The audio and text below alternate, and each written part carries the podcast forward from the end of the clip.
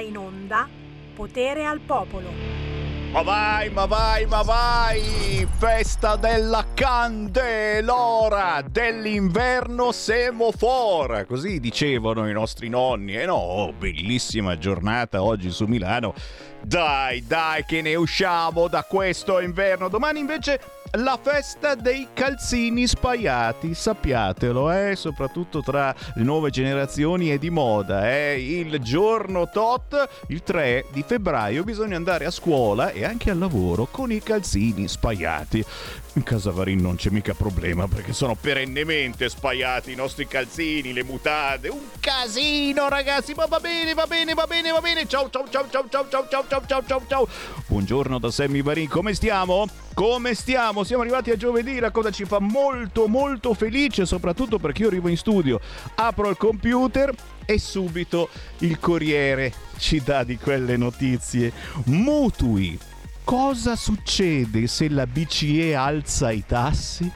Ancora, ancora. Ci rovini la giornata, la settimana, il mese. Anche voi avete un mutuo che varia, variabile.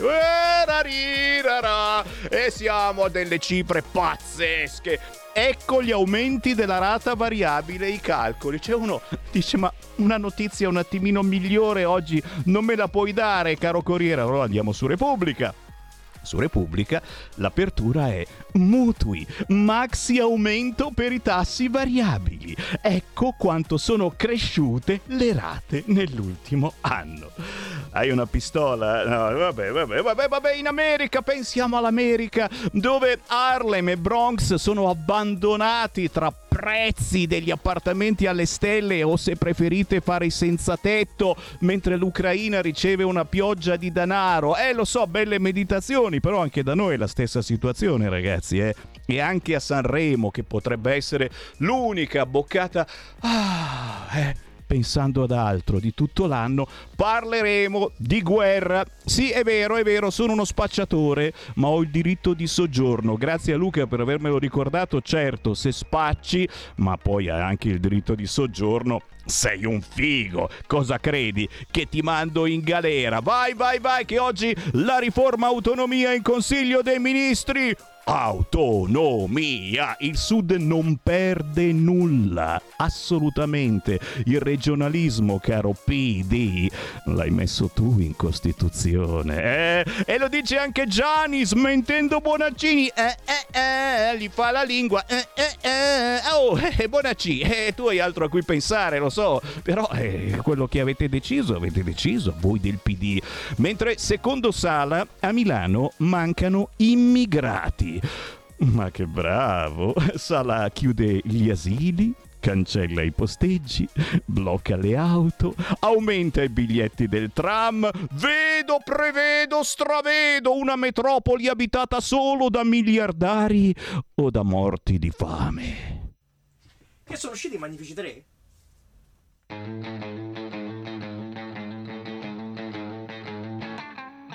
Bom, bom, bom, shake it like a bomb.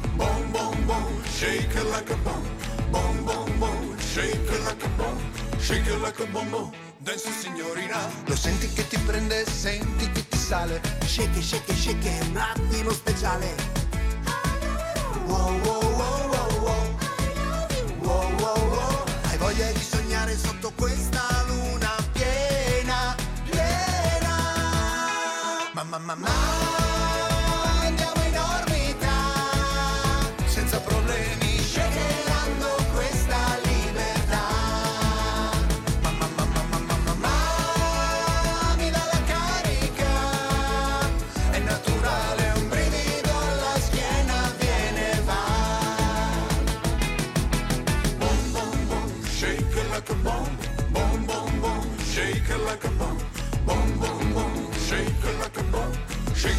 bombo. Danza signorina. Hai voglia di lasciarti andare, non pensare. Baby, baby, baby, dai, fatti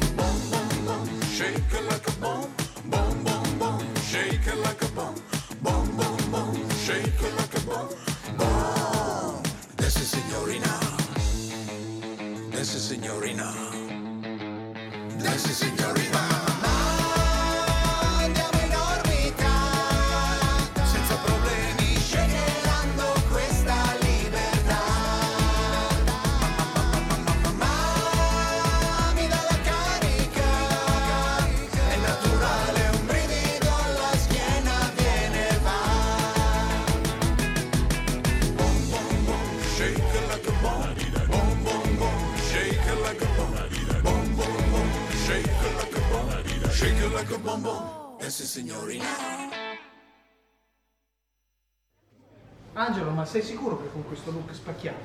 Fidati, spacchiamo. Segui la Lega è una trasmissione realizzata in convenzione con La Lega per Salvini Premier. Shake like a bomb bomb. Oh, questo è un omaggio bellissimo per il grandissimo Little Tony e grazie anche alla sua famiglia, Little Tony Family con Davide De Marinis. Bomb bomb, travolgente hit dal sapore rock anni 50-60 che ci porta all'appuntamento di potere al popolo con Sammy Varin. Dai, dai, dai, è il giovedì su queste frequenze si parla anche di disabilità e siccome qui in Lombardia Lombardia, manca poco, poco, poco, poco, poco ci siamo, ma eh, ragazzi, l'appuntamento con le elezioni è qui a due passi. Eh, eh, Bisogna anche decidere per chi votare. Visto che di giovedì parliamo anche di disabilità, qualche idea io ve la do. Partendo, partendo, oltre agli ospiti che arrivano tra pochissimo, ve li annuncio, ma prima ho un audio di Barbara Contini non vedente, anche lei si candida, in questo caso per la Lega, qui in Regione Lombardia e ve la faccio ascoltare. Ciao a tutti gli amici di Radio Libertà.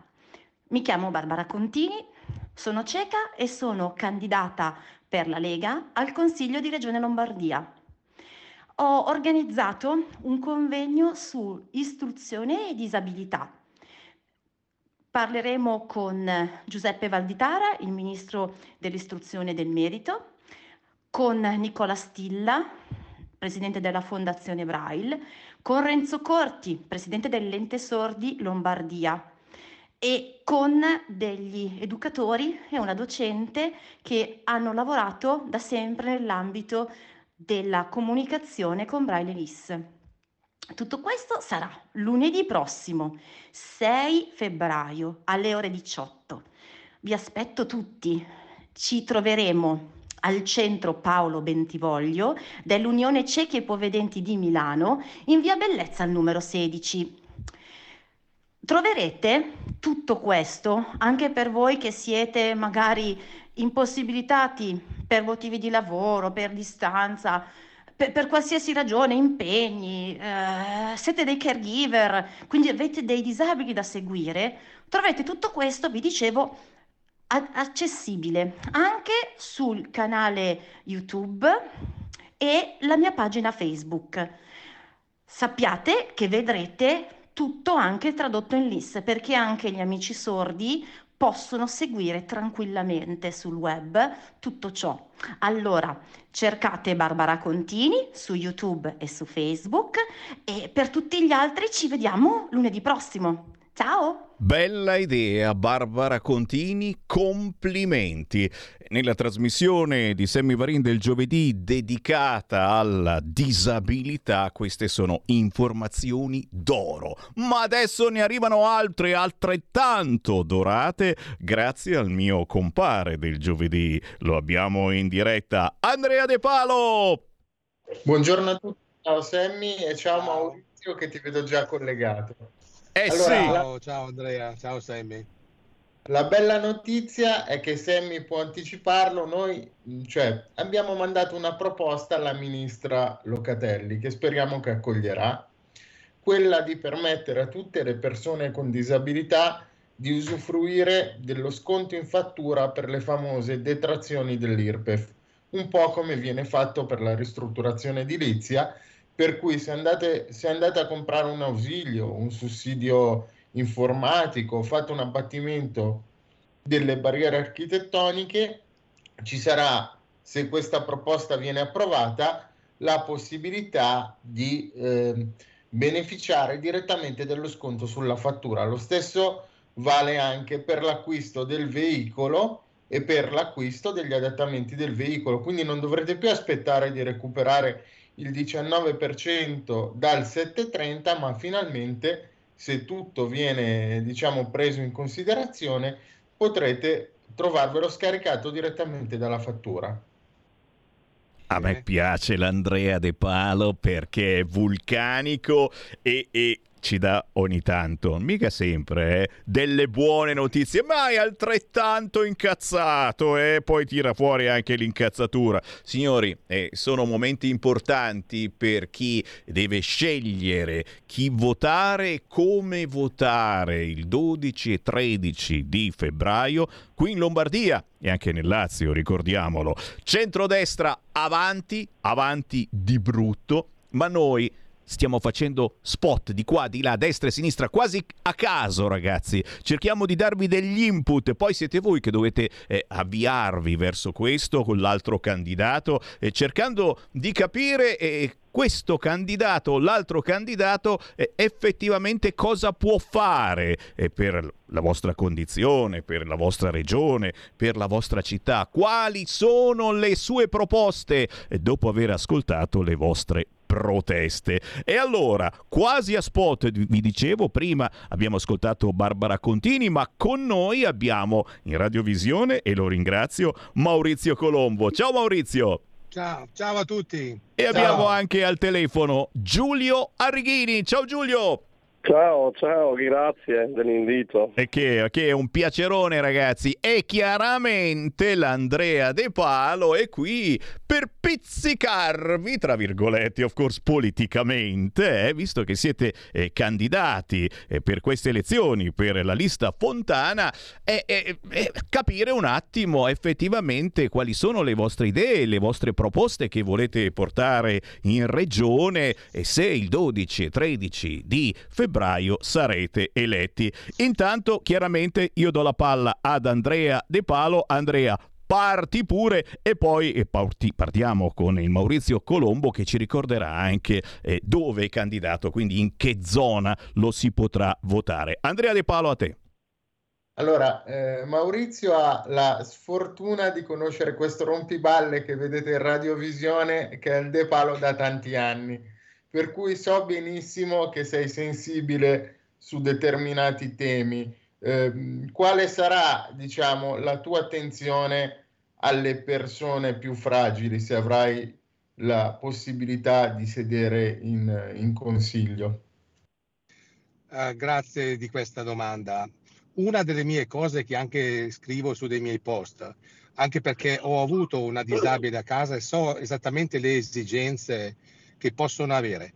Io credo che lotterò tantissimo per poter dare sempre meglio a chi purtroppo è più debole e soffre disabilità, ma aiutandomi anche da, da, con te o con altre persone per creare quelle esigenze e portarle fino in fondo.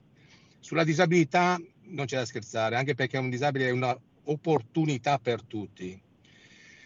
E c'è molto da migliorare, perché andando in giro, conoscendo le persone, ho notato che c'è ancora molto molto da fare e tu Andrea stai facendo un lavoro meraviglioso. Il mio lavoro in regione, oltre alla disabilità, ci sono anche altre cose, ma principalmente mi focalizzo su questo. Prego. Spero che ti ho dato una bella notizia. Beh sì, mi hai dato una bellissima notizia. Io infatti un po' lo sentivo questo e ho detto... Eh, ho voluto anche invitarti proprio per questo motivo. Ti ringrazio. Ricordiamo Maurizio, veramente... dove, sei, dove sei candidato, dove ti possono votare? Allora, mi possono votare a Milano e provincia, per appunto hai già detto tu, la lista Fontana. Milano e provincia. Te capì? Milano e provincia, lista Fontana. E, e, a proposito di lista Fontana, a proposito di centrodestra, stiamo inquadrando un appuntamentone che siamo in grado già di lanciare nell'etere. Martedì prossimo, 7 febbraio alle 18, Teatro dal Verme a Milano, signore e signori, centrodestra unito, lista Fontana, Lega Salvini, Forza Italia, Giorgia Meloni, noi moderati con Sgarbi, centrodestra unito, tutti sul palco per la chiusura campagna elettorale, tutti insieme. Oh, per Fontana, presidente. Certo, lo so, uno deve lavorare qui e là, però, però è il caso di liberarvi. Ore 18, martedì prossimo, 7 febbraio, Teatro dal Verme, Milano. Saremo tutti lì e certamente anche Radio Libertà farà la sua parte. Da Maurizio Colombo passiamo a Giulio Arrighini, siamo in un'altra zona della Lombardia, anche lui candidato per eh, Fontana Presidente, la lista Fontana. Eh, Giulio, parlaci della tua candidatura, quali attenzioni vuoi portare in Regione Lombardia? Ma ehm, anche ehm, per il lavoro che svolgo, la mia attività professionale, io sono frequentemente a contatto con una forma di disabilità a cui avete precedentemente accennato, soprattutto gli ipovedenti. Quindi è un tema che seppur marginalmente conosco. E, beh, innanzitutto direi che vanno valorizzati eh, i, i servizi che Regione Lombardia già uh, oggi offre, mi riferisco ad esempio al sistema sanitario regionale che provvede alle forniture protesiche e ortopediche, così come anche alle forniture dei dispositivi eh, medici, eh, quali strumenti per eh, gli ipovedenti. Sono mm, servizi che talvolta si può ritenere siano magari così scontati, ma non tutte le regioni sono in grado di fornire gli stessi servizi e la stessa qualità dei servizi. Certo, oggi le regioni si trovano a fare i conti con i tagli vergognosi talvolta dei, dei, del governo centrale e la regione Lombardia spesso anche su questo fronte mette del suo, eh, a prescindere dai trasferimenti, Ecco, l'impegno potrebbe essere questo, cercare di far sì che l'attenzione rispetto ai più deboli, rispetto alle disabilità in tutte le sue forme, non venga meno, ad esempio. Eh, garantire che i buoni e i voucher disabilità vengano mantenuti e soprattutto incrementati, fare i conti con delle assistenze domiciliari che sono previste nel nostro programma e tanto altro. Giulio, ricordiamo dove puoi essere votato. Io posso essere votato nel collegio di Brescia, che coincide con l'intera provincia di Brescia, è un collegio piuttosto ampio. Ehm, o diciamo così, rispetto ad altri candidati che portano sensibilità e esperienze diverse dalla mia, come dire, un, una continuità in quello che è il mondo autonomista. Io nasco, eh, anzi contribuisco a fondare insieme ad altri la Lega Brescia e poi mi, mi invento altri percorsi, ma sempre nell'ambito dell'autonomismo, non mi sono mai allontanato da lì. E la cosa ci piace, signori. Giulio Reghini si può votare a Brescia provincia per lista Fontana presidente, la stessa cosa per Maurizio Colombo, anche lui eh, con Fontana presidente lista Fontana, questa volta invece a Milano è provincia. Eh, Sto ricordando ancora una volta l'appuntamento eh, per martedì 7 febbraio al Teatro Dal Verme, tutto il centrodestra sul palco e centinaia di persone a fare il tifo eh, per continuare il buon governo di regione in Lombardia, ma a proposito di appuntamenti da non scordare, eh, mi ricordano che parte la festa della Lega a Palazzago in provincia di Bergamo questo venerdì. E questo venerdì a proposito di autonomia c'è Calderoli. E qui chiaramente boato. Eeeh! Sabato, altro boato, Matteo Salvini. Eeeh! Decidete voi cosa fare nella vita. Se volete stare in casa venerdì sera, state a casa. A Palazzago, in provincia di Bergamo, due passi da Pontida, dalla sacra Pontida, c'è la festa della Lega di Palazzago venerdì sera con Calderoli. Questo sabato con Matteo Salvini. Andrea De Palo, la palla ancora a te. Non si offenda Salvini che è il segretario, però io il boato lo faccio un po' di più per Calderoli che tifo ancora tanto per le autonomie. Tu lo sai, Sammy. Eh, anche perché è l'unico modo per cui Regione Lombardia riesce a garantire, riesca a garantire standard ancora migliori di quelli che garantisce. Quindi assolutamente. Io appunto volevo chiedervi un commento veloce entrambi sulla questione dell'autonomia nei pochi minuti che mancano. Parto io? Vai. Sì, parti tu Maurizio, vai.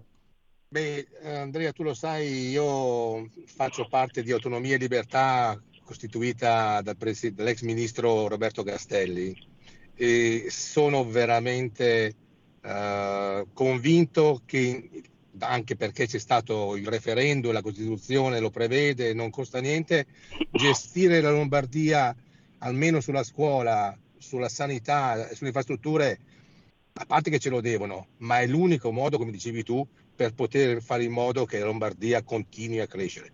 Forza l'autonomia, cioè noi siamo per autonomia, veramente autonomia. Quindi viva l'autonomia. Eh beh, eh, questa è musica per eh, le mie orecchie, vi sta parlando un leghista dal 1987, Ria, avevo e ho tuttora lì sulla mia scrivania in redazione la tessera di Ria, è il fiume impetuoso dei giovani che siamo ancora. E ce lo abbiamo ancora molto duro dal punto di vista politico purtroppo, ma ci basta e ci avanza, scherzi a parte, autonomia Oggi, lo sapete, in Consiglio dei Ministri eh, un'autonomia importante, eh, diceva De Palo, per Regione Lombardia, ma non soltanto, signori, perché qui eh, chi si prende davvero la responsabilità può fare miracoli per i propri cittadini. Quindi un'autonomia che fa bene alla Lombardia, al nord, ma a tutta Italia come vera riforma strutturale per dare più soldi ai cittadini amministrando meglio, perché tu amministratore locale eh, forse conosci un po' meglio il tuo territorio di chi lavora da Roma. Una battuta anche da parte di Giulio Arrighini, naturalmente. Sì, fa molto piacere vedere eh, posto al centro del dibattito politico il tema dell'autonomia eh, io non voglio fare il guastafeste, mm, ma credo che il percorso che da oggi si apre sia un percorso che seppur guardato con ottimismo sia irto di eh, difficoltà, ostacoli e anche qualche avversione. È importante secondo me che l'opinione pubblica, gli ascoltatori, gli elettori esercitino essi stessi una pressione su tutti gli esponenti delle forze politiche, anche quelle meno sensibili al tema dell'autonomia perché molti di questi signori sono lombardi e hanno il dovere di difendere la loro terra, soprattutto la libertà di chi la abita. E l'autonomia non è solo una questione di carattere puramente amministrativo, è qualcosa che garantisce una maggior libertà individuale di un popolo e anche una maggior libertà economica. Noi non possiamo fare a meno di questo elemento esistenziale Dobbiamo quindi confidare e sperare che insieme alla Lega che porta avanti questa battaglia, insieme naturalmente alla lista Fontana che vede molti esponenti autonomisti, dei quali faccio parte, eh, insieme a, a Maurizio, eh, perché siamo vicini a, a Roberto Castelli dell'Associazione Autonomia e Libertà, debbano essere sensibilizzati anche esponenti di forze politiche in questo momento, in questo momento sembrano essere dire, favorite dal vento elettorale che ehm, insomma, questi esponenti, diciamo, chiamiamoli con loro nome, di Fratelli d'Italia, siano meno centralisti, quindi meno tricolore e più autonomia. Ah! mi ha nominato il tricolore, ecco. Era un po', un po' che giustamente un tempo, un tempo quando si diceva tricolore eh, si pensava veramente alla grande fregatura di questa Italia. Adesso abbiamo capito che dobbiamo fare squadra, signori, che dobbiamo fare squadra per superare la fregatura di qualche furbetto Benedetto che continua a dare la colpa a Roma e Roma se ne fotte assolutamente, anche perché sarà la prima ad avere l'autonomia e quindi farà sempre quello che vuole. Eh, prendiamoci l'autonomia eh, uniti sì, ma all'interno delle differenze, delle responsabilità. Mamma mia, che parolone grosso. Qui al nord la vogliamo la responsabilità e anche dal centro, dal sud arrivano segnali importantissimi, ad esempio dalla Calabria, pensa un po' la Calabria ha capito che per garantire una sanità migliore ai propri cittadini bisogna responsabilizzare e punire i governanti che non lavorano bene. Maurizio Colombo Lista Fontana, Giulio Reghini, lista Fontana. La differenza è che Maurizio è candidato per Milano e provincia, Giulio Reghini lo potete votare in provincia di Brescia. Questi sono soltanto due spot quasi a caso presi tra decine, centinaia di persone che in queste elezioni del 12 e 13 ci stanno mettendo la faccia, parlando del proprio territorio, amando il proprio territorio. E questa è la cosa più bella, l'augurio più importante che vogliamo fare a tutti. Non riusciamo a sentirli tutti, uno per uno è impossibile, ma davvero a chi ama il proprio territorio, le cose più belle da parte della nostra radio. Andrea De Palo, l'ultimo minuto è tutto per te. Niente, io voglio fare i complimenti a Maurizio che conosco personalmente per essersi messo in gioco. Ti faccio un forte in bocca al lupo, faccio un forte Viva. in bocca al lupo anche a Giulio che non ho avuto il piacere di conoscere se non in questi pochi minuti in radio.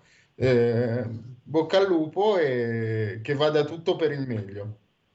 Grazie Andrea. Un saluto a tutti. Buona, Grazie ciao, a voi. buona giornata. Ciao Sammy. Ciao Sammy, grazie. Ciao. Segui la Lega è una trasmissione realizzata in convenzione con La Lega per Salvini Premier.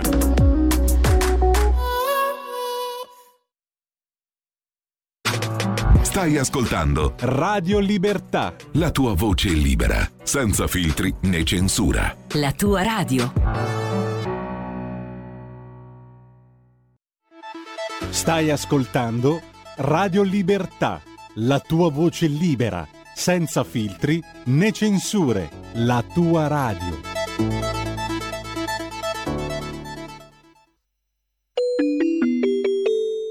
Qui Parlamento. Allora, io vorrei riportare, eh, come dire, il dibattito sull'argomento per il quale il Ministro è venuto qua ed è il caso Cospito. Noi parliamo di questo caso ed è un caso eh, strano. Perché? Perché in realtà il caso Cospito è 41 bis, è lotta al terrorismo, sono i fenomeni mafiosi, sono tutti argomenti sui quali noi siamo tutti quanti uniti e d'accordo. Con la differenza però non irrilevante che l'attuale opposizione, che un tempo era maggioranza, ha fatto del giustizialismo il suo pane quotidiano, lasciando il garantismo ad una grande parte dell'attuale maggioranza. Mi riferisco per esempio alla campagna referendaria, campagna referendaria che è stata condotta da una parte del centrodestra. Ora, improvvisamente, con il caso Cospito, eh, loro riscoprono il garantismo e il senso di umanità. Ma che senso di umanità ha avuto Alfredo Cospito nel gambizzare, nello sparare tre colpi alle gambe di Roberto Adinolfi, sol perché era l'amministratore delegato di Ansaldo Nucleare. Vorrei ricordare all'Aula, questi sono atti che si possono leggere perché sono pubblici, quello che lui ha dichiarato al processo. In una splendida mattina di maggio ho agito ed in- chi non vuole sentire può uscire, eh, non è che...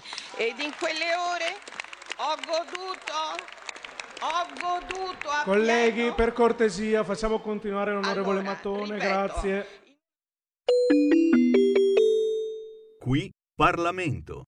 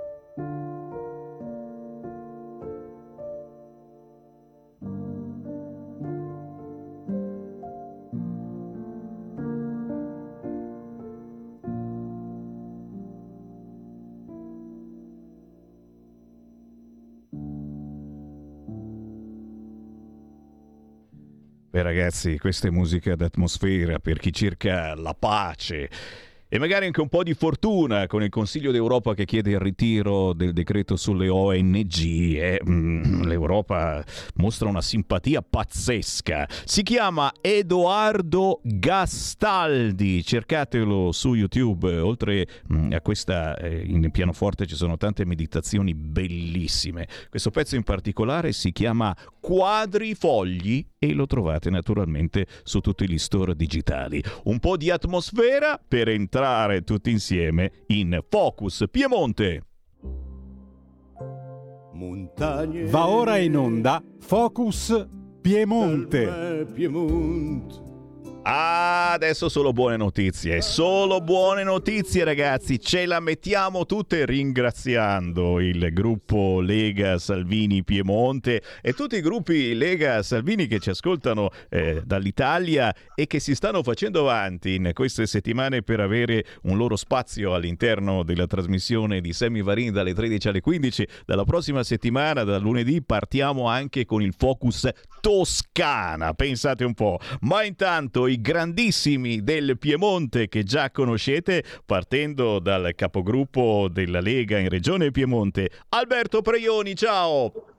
Ciao Sammy, ciao agli ascoltatori. Oggi sono in ufficio, quindi non salterà la comunicazione. Bene, bene, salto io sulla sedia, mi mantengo in forma insieme a te, il consigliere regionale della Lega, Matteo Gagliasso, ciao!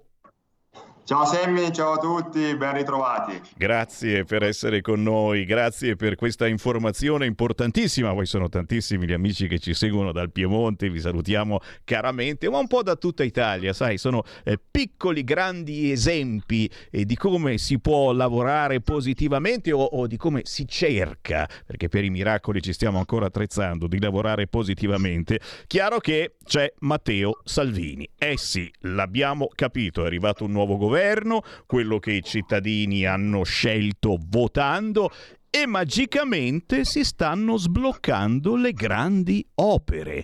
Ma davvero?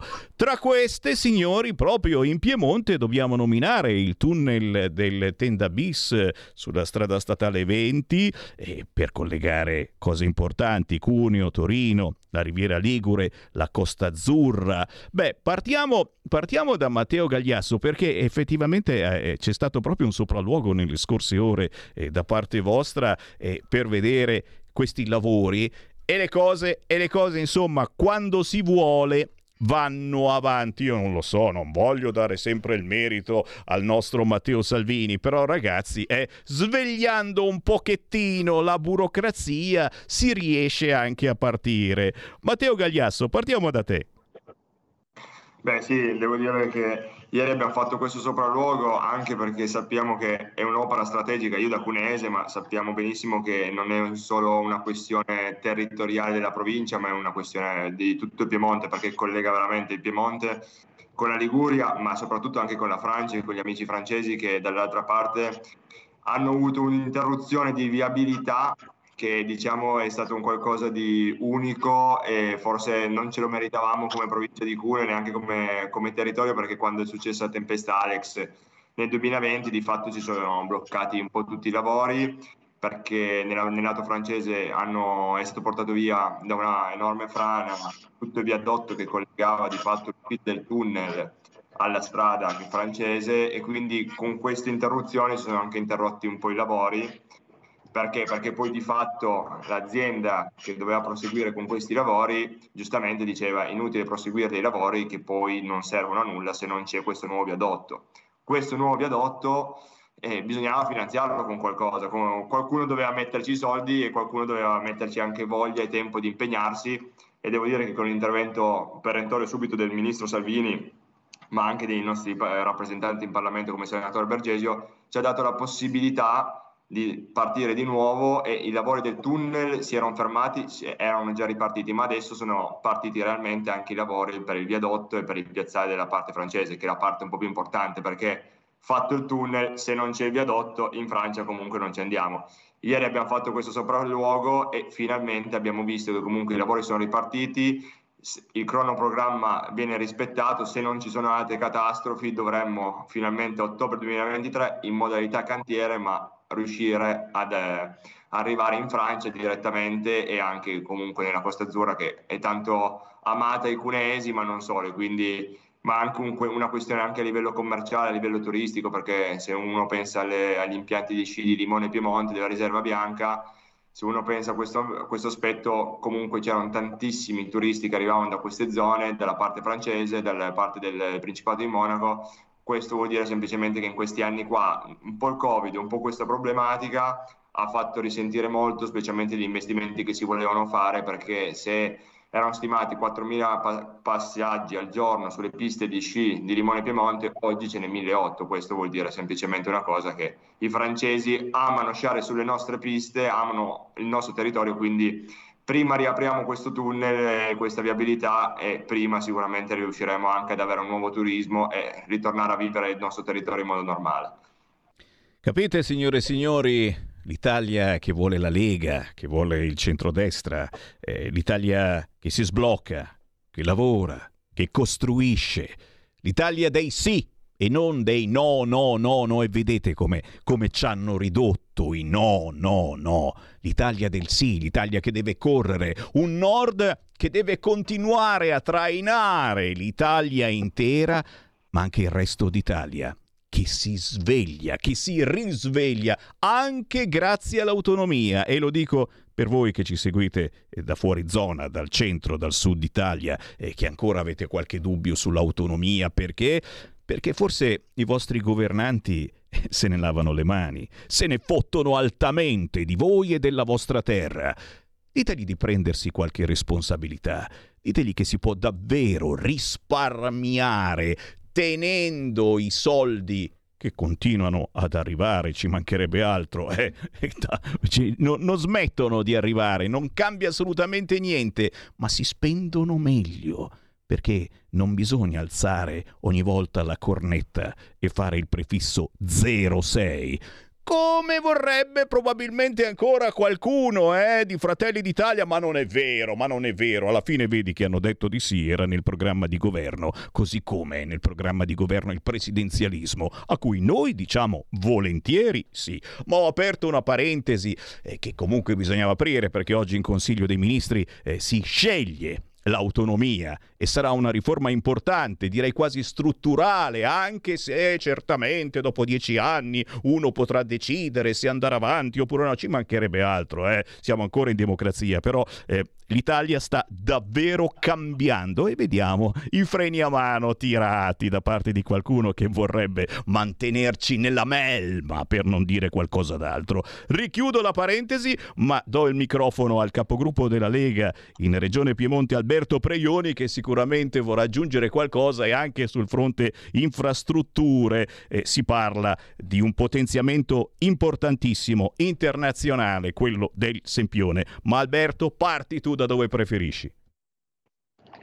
Sì, come ben detto il Piemonte quando è stato governato dalle sinistre e quando si è avuto a Torino che è mezzo Piemonte e che è l'area metropolitana che soffre di più perché le province piemontesi viaggiano a livello di PIL, sono molto forti, dall'enogastronomia al turismo tanto alto. Noi abbiamo Torino che con il malgoverno della sinistra che l'ha riempita di debiti e di derivati e con il malgoverno dei 5 Stelle che ha detto no a tutti, pensare a dire no alle Olimpiadi, che certo costano miliardi di euro, ma ritornano sul territorio miliardi e miliardi di euro.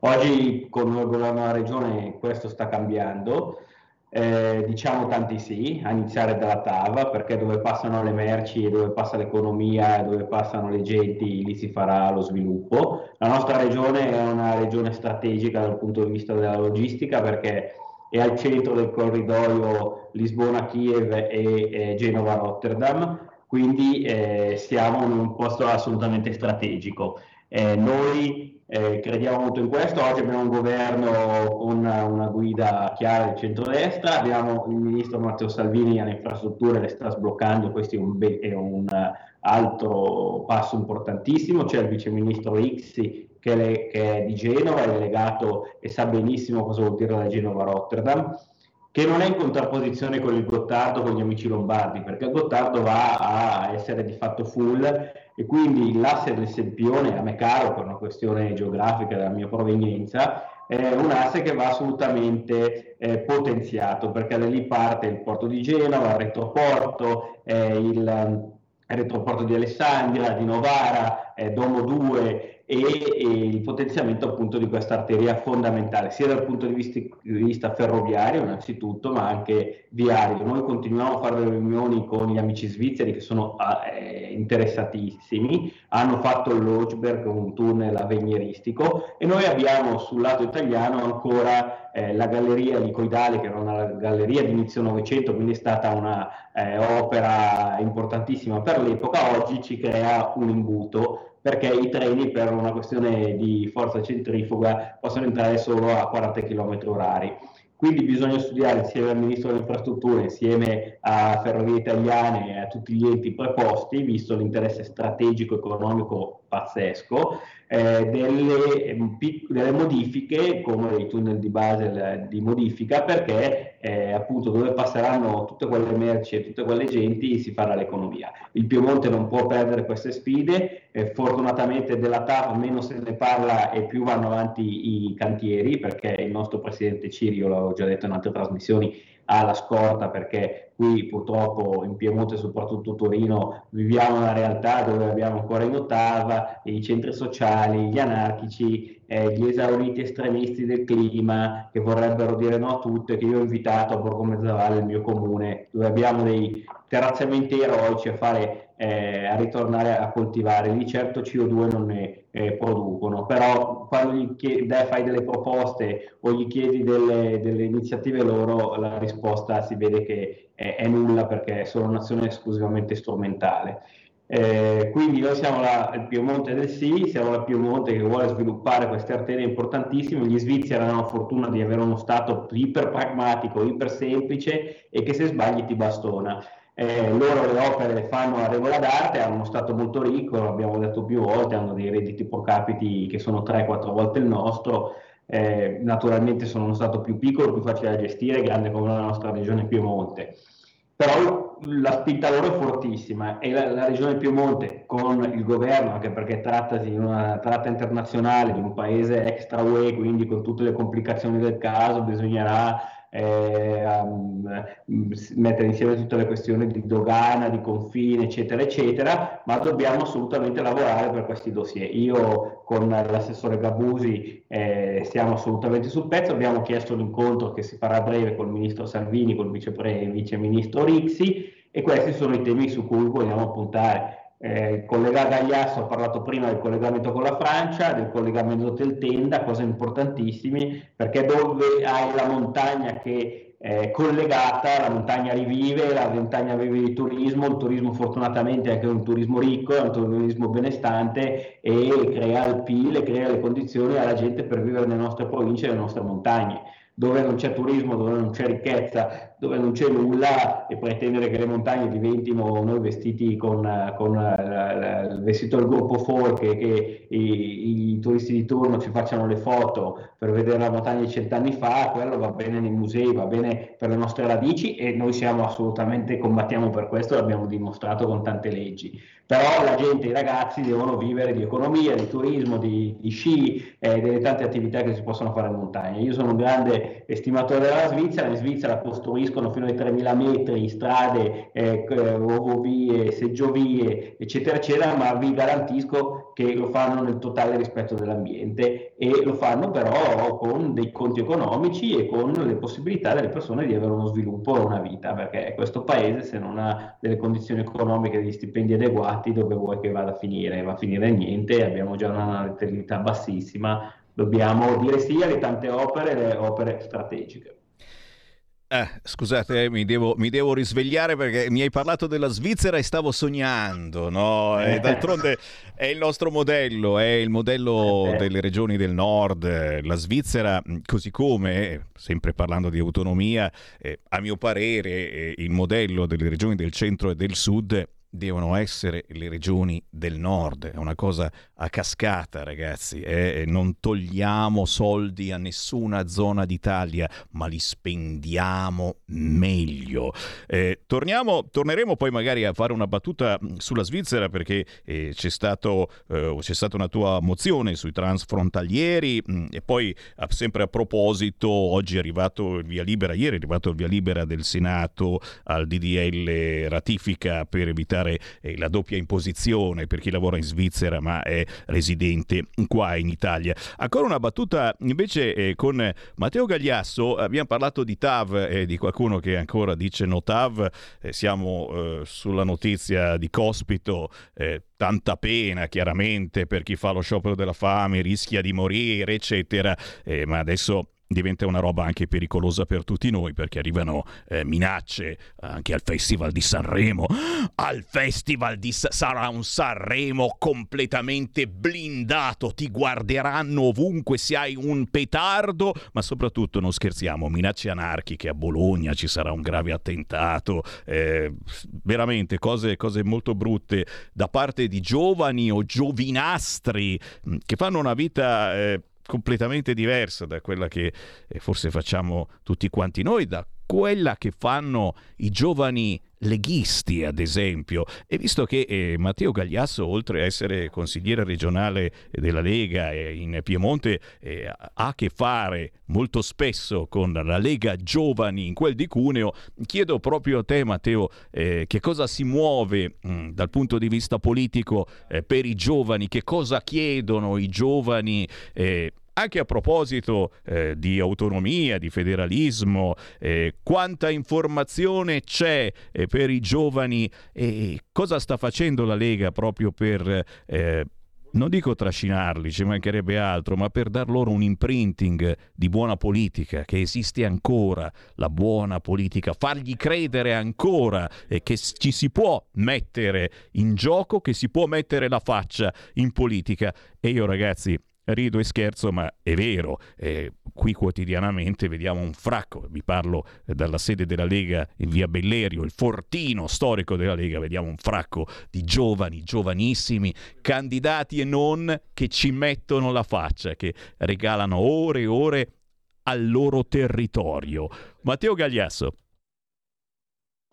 Grazie Sammy che dai ci dai l'opportunità di, di, parlare di questo tema, perché poi spesso, come dicevi bene tu, quando si fa politica eh, i giovani sono quelli un po' più marginali spesso, perché o danno fastidio, perché spesso hanno delle idee un po', un po diverse dal solito, semplicemente per la loro giovane età.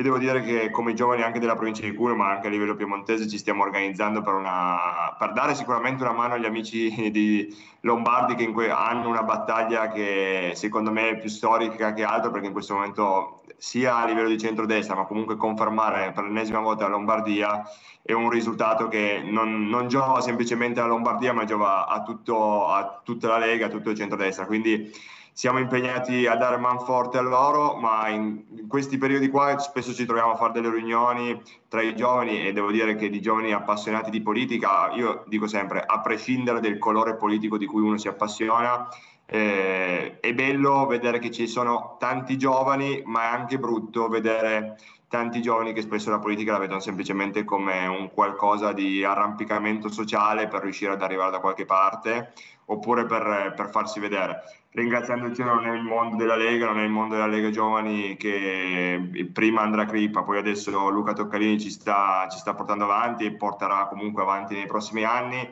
E, e una cosa che devo dire è, è, che volevo lasciare anche agli ascoltatori è questa, che l'altro giorno parlavamo non con i giovani ma con delle associazioni di categoria e ci dicevano ormai non ci sono più i giovani di una volta, ma non perché lo vediamo in modo antico, eh, perché magari abbiamo 40-50 anni, ma semplicemente perché non c'è proprio più l'educazione, manca quell'educazione che la scuola una volta dava, una volta davano le famiglie, che oggi viene spesso data per scontata, ma è difficile. E spesso noi come giovani, anche che magari abbiamo dei ruoli dirigenziali o comunque abbiamo qualche annetto in più, co- cioè, cerchiamo di trasmettere anche nella Lega Giovani, perché quando io sono entrato in Lega, avevo 16 anni, la prima cosa che mi hanno detto, mi hanno detto, sarai il primo a montare il gazebo in piazza e sarai l'ultimo a andartene a smontarlo.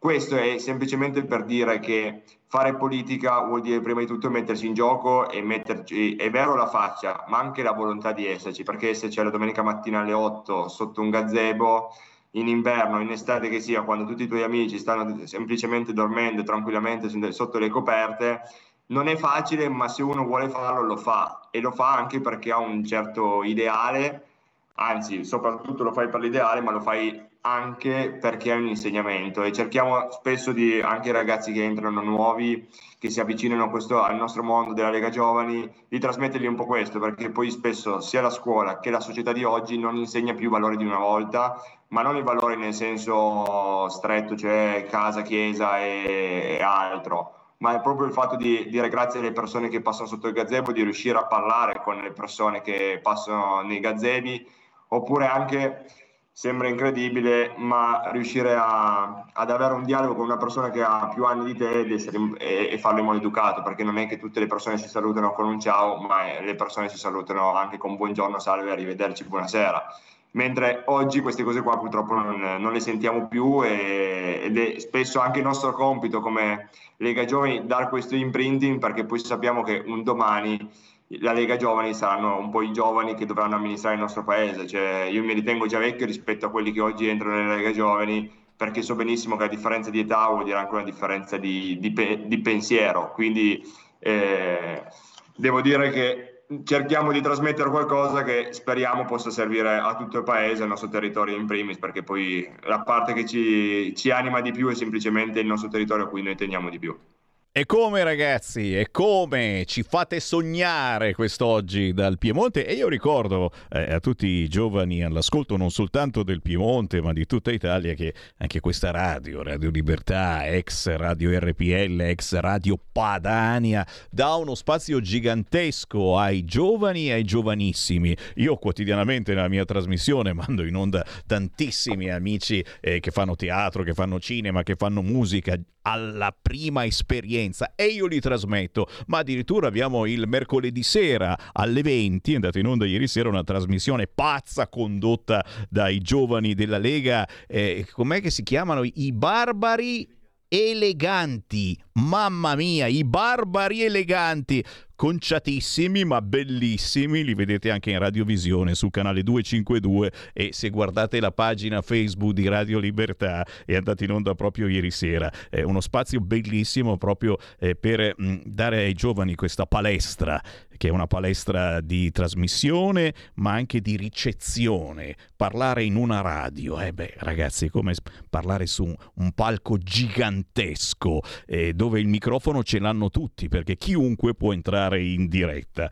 Anche adesso, certamente, negli ultimi tre minuti allo 0292947222, ma qualcuno mi ricordava anche tra gli ascoltatori già eh, la Svizzera, il sogno il sogno nostro. No, no, no, noi sicuramente siamo pronti, siamo pronti a dichiarare guerra alla Svizzera e poi ad arrenderci, vecchia battuta, ma eh, Preioni eh, hai fatto una mozione proprio sui transfrontalieri. Eh, di cosa si tratta?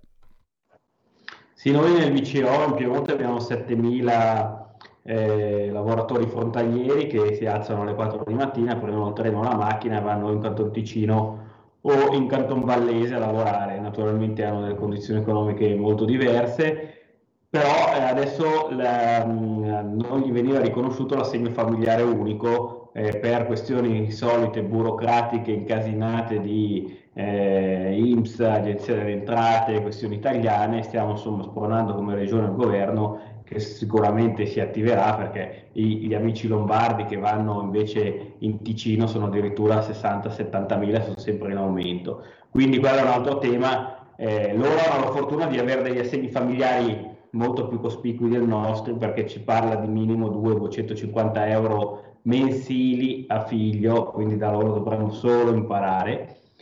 E, quindi questo è un piccolo problema importantissimo per le famiglie che va in, mi auguro nel breve periodo a risolversi e poi c'è tutto il tema del nuovo accordo perché quelli che entreranno dal 2024 in poi a lavorare in Svizzera come frontalieri inizieranno gradualmente una doppia tassazione. Eh, la Lega naturalmente ha rivisto la riforma del PD che voleva più tasse per tutti come la loro consuetudine, facendo una cosa molto più morbida e molto più a scalare.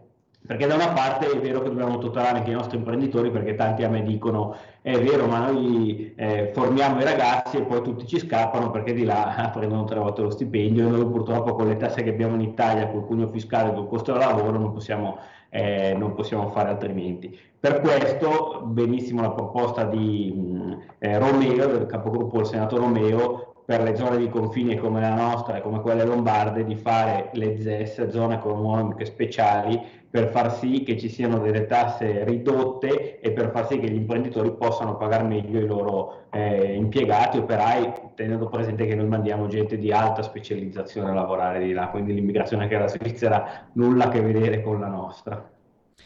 Queste le notizie dalla Lega Salvini Piemonte. Trovate tutto quanto su Facebook, basta scrivere gruppo Lega Salvini Piemonte. E io naturalmente ringraziando voi del Piemonte ringrazio l'Italia intera che si fa avanti perché la nostra radio faccia più informazione o meglio eh, più controinformazione. Grazie ad Alberto Preioni, capogruppo della Lega in Regione Piemonte. Grazie a Matteo Gagliasso, consigliere regionale della Lega in Piemonte. Ci sentiamo prossimamente. Ciao. Ciao. Per la tua pubblicità visita il sito radiolibertà.net. Coming Soon Radio, quotidiano di informazione cinematografica. Avatar, la via dell'acqua. Ho bisogno che tu stia con me. Dal regista James Cameron. Questa famiglia è la nostra fortezza. L'evento cinematografico di una generazione. La via dell'acqua connette tutte le cose. Vivilo in 3D dal 14 dicembre, solo al cinema. Prenota ora il tuo biglietto. Non pensavo di trovare un amico come Bruno nella vita. Ciao Bruno. Ciao Pietro. Premio della giuria al Festival di Cannes. Guarda che c'è un mondo fuori da qui. Questo confine te lo sei inventato tu. Luca Marinelli, Alessandro Borghi. Non preoccuparti per me, questa montagna non mi ha mai fatto male. Le otto montagne, dal 22 dicembre, al cinema. Il candidato all'Oscar Stanley Tucci. Credo di aver ascoltato la più bella voce della sua generazione. Naomi Eki. La musica non ha limiti. Voglio raggiungere più gente possibile. Dall'autore di Bohemian Rhapsody. Un'emozione stupenda. Whitney, una voce diventata leggenda. Dal 22 dicembre al cinema. 01 Distribution presenta I film sono sogni che non dimenticherai mai. il nuovo film di Steven Spielberg. Si fa quello che il cuore ti dice di fare, perché la tua vita non la devi a nessuno. Questo è il film di Steven Spielberg che tutti stavamo aspettando. Qual è stata la tua parte preferita? The Fablemans, dal 22 dicembre al cinema. Qui Parlamento. In una splendida Scusate. mattina di maggio ho agito ed in quelle ore ho goduto appieno della vita. Per una volta mi sono lasciato alle spalle paura e autogiustificazioni ed ho sfidato l'ignoto. In un'Europa costellata di centrali nucleari, uno dei maggiori responsabili del disastro nucleare che verrà, che sarebbe la vittima, è caduto ai miei piedi. Per questo fatto è stato condannato a dieci anni e otto mesi. Nel 2006 ha organizzato l'attentato alla scuola allievi carabinieri di Fossano in provincia di Cuneo con la tecnica a trappola, ben nota a tutti gli episodi di terrorismo che hanno funestato gli ultimi cento anni.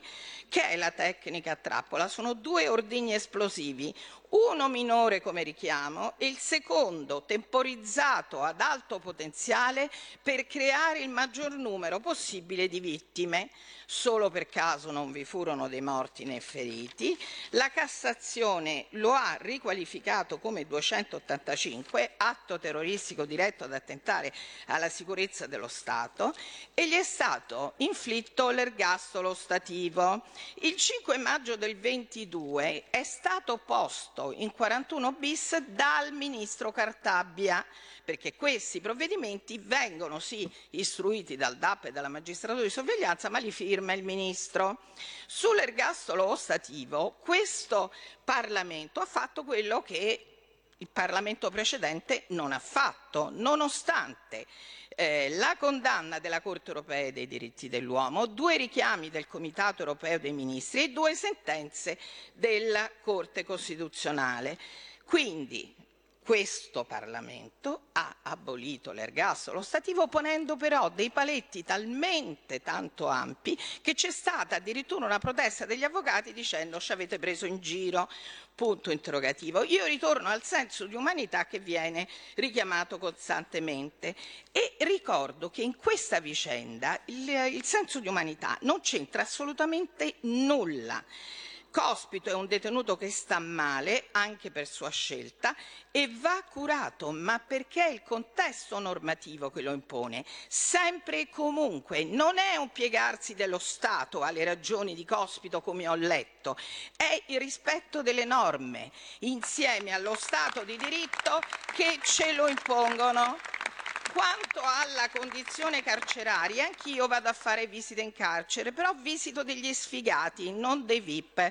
Ho passato sabato ho passato sabato pomeriggio al G8 di Rebibbia Nuovo Complesso, dove ho trovato detenuti falegnami che trasformano, questo nessuno lo sa, le barche sequestrate agli scafisti in rosari che vengono venduti al Vaticano. Questi poveri cristi, anche se giustamente detenuti mi hanno riempito di documenti che noi della Commissione Giustizia in silenzio, senza fare clamore, senza fare comunicati, esamineremo e, valute, eh, e valuteremo. Ora, il ministro ha parlato di ricatti e ha fatto bene perché stiamo parlando di scelte ricattatorie a cui lo Stato di diritto si piega solo se c'è pentimento e ravvedimento. Io ricordo ai giuristi presenti in aula che le misure alternative e la grazia si ottengono attraverso ravvedimento pentimento e percorso di espiazione, non si, inten- non si ottengono attraverso il eh, ricatto. Qui Parlamento. Stai ascoltando Radio Libertà. la tua voce libera, senza filtri né censura. La tua radio.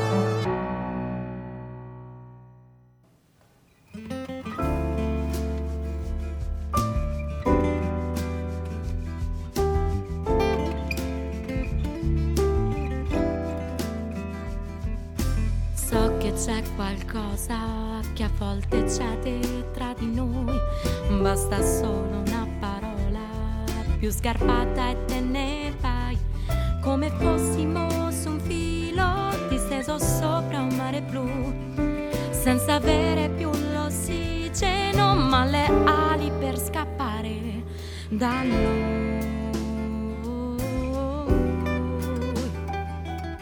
So che anche tu conosci questa sensazione. Mi parli del passato senza una conclusione. Ma se mi parli io ti guardo e nasce il desiderio in me di tuffarmi giù nel mare, di non respirare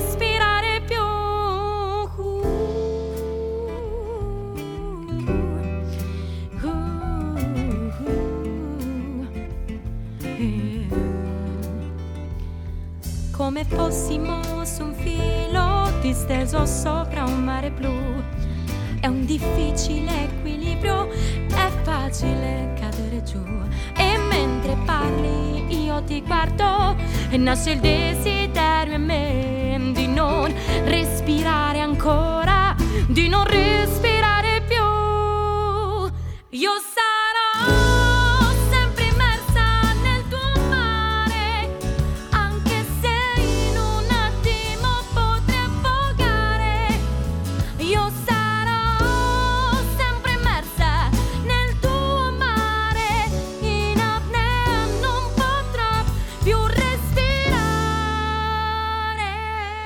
Siamo molto in alto. Lei è Anna Panzanelli, arriva da Perugia, una cantautrice jazz al secondo album, canzoni unite a sfumature particolarissime, totalmente in chiave acustica. E poi se andate nei locali ad ascoltarla, mamma mia. Anna Panzanelli, cercatela su YouTube, questo pezzo intitolato Apnea ci porta all'appuntamento del Focus Marche. Va ora in onda Focus Marche. Sempre grazie ai gruppi Lega sparsi per l'Italia, in questo caso grazie alla Lega Marche, si parla di puro territorio, si vengono a scoprire fatti e situazioni che sui giornali nazionali praticamente non ci vanno. Buon lavoro della Lega anche quando si trova all'opposizione, ma non è questo il caso, signori. Parliamo della regione Marche dove c'è un governo di centrodestra e dove Renzo Marinelli è presidente della prima commissione consigliare. Buongiorno Renzo. Buongiorno, buongiorno a tutti. Grazie per essere con noi, ben trovato. Un grande Grazie. piacere avere soprattutto una persona con una grande esperienza come amministratore. Parliamo sempre eh, di responsabilità. Oggi è una giornata importante perché eh, parte ufficialmente l'autonomia in tutta Italia. Ci si potrà eh, fare avanti mettendoci la faccia e poi naturalmente eh, ti chiederò, eh, siamo in centro Italia, nelle Marche e immagino voi sarete preoccupatissimi eh, se arriva l'autonomia, come si farà mai? Perché c'è una certa situazione in certe zone d'Italia dove si ha paura a prendersi la responsabilità, meglio lasciarla a Roma che se ne infischia fatalmente del vostro territorio. Non è certamente il vostro caso nelle Marche, soprattutto il tuo caso, visto che hai una grandissima esperienza come amministratore eh, a Castel Raimondo, 4.500 abitanti in provincia di Macerata, ad esempio, ne hai passate di cotte e di crude, ma soprattutto di terribili come il terremoto. Ma non so da dove vuoi partire. Guarda, do a te la parola Renzo Marinelli se vuoi fare anche una fotografia eh, alla che parte proprio in queste ore vista dal centro Italia e quelle che possono essere le paure anche di certe zone d'Italia, la secessione dei ricchi, ma stanno scrivendo di tutto in questi mesi sui giornali, persino eh, Bonaccini dall'Emilia Romagna ha cambiato idea proprio perché eh, adesso lo devono eleggere che vuoi capo del PD e con tutte le correnti c'è corrente con le correnti che, che non arrivano da quelle parti deve stare attento a come parla.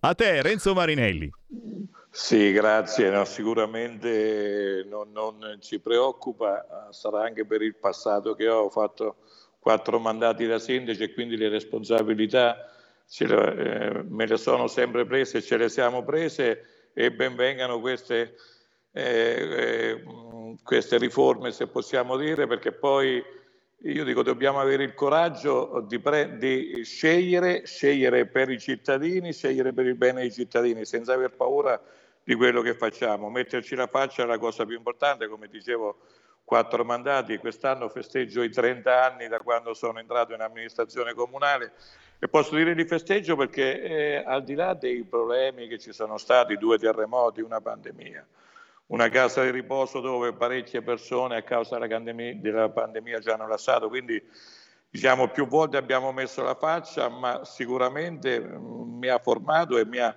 portato in regione grazie a un consenso di una parte anche poco popolata della nostra regione, proprio per dare un segnale di eh, ascolto, per dare un segnale che anche le aree interne, le aree che sono state danneggiate dal sisma devono avere una loro voce. Quindi eh, il mio impegno è quello di eh, lavorare per i territori, il territorio che io rappresento, ma eh, poi alla fine è per tutta la regione Marche, perché siamo una regione anche piccola dove eh, se riusciamo a fare squadra, a fare sinergia, a fare sinergia fra costa, dentro a fare sinergia tra nord e sud sicuramente è vincente. Stiamo, momento, stiamo vivendo un momento difficile, eravamo usciti alla pandemia, sembrava anche abbastanza bene.